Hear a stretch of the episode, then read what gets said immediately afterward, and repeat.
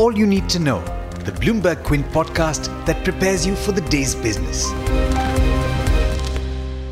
Good morning. It's nearly the weekend. Here's everything you need to know before you end the week.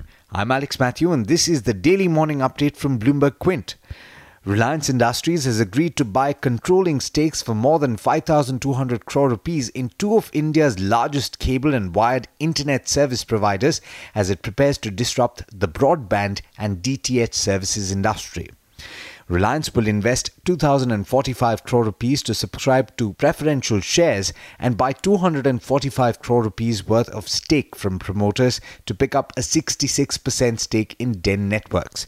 It will also invest 2,940 crore rupees through a preferential issue for a 51.3% stake in Hathway Cable and Datacom Limited. Open offers will then follow. In other news, the government will seek re verification of mobile service customers only if a user chooses to replace Aadhaar records with an alternate identity or address proof. The Department of Telecom and Unique Identification Authority of India said this in a joint statement on Thursday. While the Supreme Court has prohibited the issue of new SIM cards through Aadhaar authentication, there is no direction to deactivate the old mobile numbers that were issued using the method. The US could remove India from its currency monitoring list of major trading partners, the Treasury Department has said, citing certain developments and steps taken by New Delhi which address some of its major concerns. In news in the aviation space, cash strapped Air India raised 1,000 crore rupees from the National Small Savings Fund and expects to mop up another 500 crore rupees through short term borrowings next week. That's a PTI report. The ailing national carrier will use these funds to mainly meet its working capital requirements. Petrol and diesel prices were reduced on Thursday on account of a drop in the cost of production. The price of petrol was cut by 21 paise a litre and diesel by 11 paise. RSS chief Mohan Bhagwat on Thursday said that the government should clear the path for construction of the Ram temple in Ayodhya through an appropriate and requisite law. The statement came during Bhagwat's annual Vijayadashmi address. Delhi's Patiala House Court yesterday took cognizance of former Union Minister M.J. Akbar's criminal defamation complaint against journalist Priya Ramani, who has accused him of sexual misconduct. It has fixed the date for recording his statement on the 31st of October.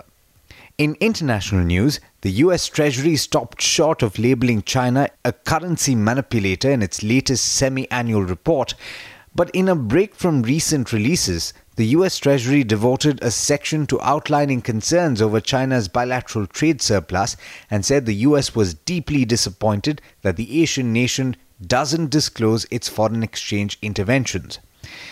Federal Reserve officials stepped deeper into a debate over how high to push interest rates as a majority favored an eventual and temporary move above the level they deem neutral for the economy in the long run. That's according to the minutes of the last meeting of the Federal Reserve. It's setting up to be a bumpy end to the week with international markets facing broad-based selling. US stocks ended lower with the Dow and S&P 500 losing 1.3 and 1.4% respectively. The Nasdaq declined by over 2%. The three early rises in Asia have opened with cuts as well this morning, with the Nikkei leading losses down 1.5%. It's now over to Darshan Mehta for the trade setup for the day in India. Morning, Darshan. How's it looking? Hi, Alex. Good morning. Good morning, everyone. Doesn't look like the best of days. Uh, the US markets has been down over 400 points in the last two trading sessions. The SGX Nifty is down almost 90 points now. Uh, we were shut in trade yesterday, but the SGX was on. It was down almost 80 points. So expect uh, close to a 150 to 200 point gap down when we open in trade today. Asian markets, the commodity markets are weak. The only silver lining is that crude is now trading below the $80 barrel per mark. But we're in the midst of earnings, so Ultratech Cement is the nifty company that will report numbers today.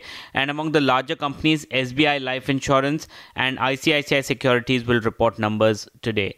Reliance Industries came out with numbers in line with estimates. Strong performance by the Petchem business, but overall in line. Similar was the case uh, with Jio. The subscriber numbers were strong, but overall Jio's numbers were in line with estimates. Uh, Mindtree came out with a disappointing set of numbers. Uh, uh, revenues were up 7%, profit up 30%, but uh, EBIT margins coming in lower than what the street was anticipating.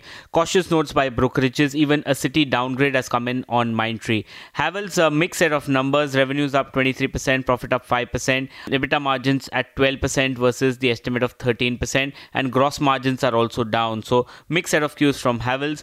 ACC weak set of numbers. Uh, profit up uh, 15%, revenue up 10%, uh, volume up 10%, EBITDA per ton at uh, 676 uh, versus uh, 696. Uh, Cyient DCB Bank. Cyient was weak. Uh, DCB Bank was a stable set of numbers. Mphasis also came out with a slightly weak set of numbers. But the other big news was Reliance Industries that will acquire controlling stake both in Hathway Cables and Den Networks. Uh, so there will also be an open offer in uh, in both these companies along with the subsidiaries that uh, these companies own. So watch out for companies like Hathway Bhavani Cable Tech, uh, GTPL So all these companies will be in focus. Yes Bank gets the reaffirmation order from the RBI that a successor to Rana Kapoor should be appointed by 1st of February. And PTI reports that uh, the Tata Group is in talks to, to buy a stake in Jet Airways.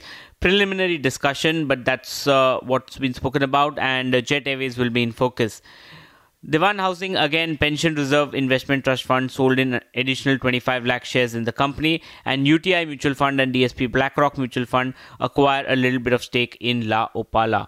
But there's much more you need to know before trade actually starts. For that log on to our website bloombergquint.com and click on the all you need to know tab and you'll be prepared for morning trade. Thanks Darshan. Well, that's all we have for you in this podcast. But like Darshan said, there's a lot more on the website, so do check it out. That's bloombergquint.com.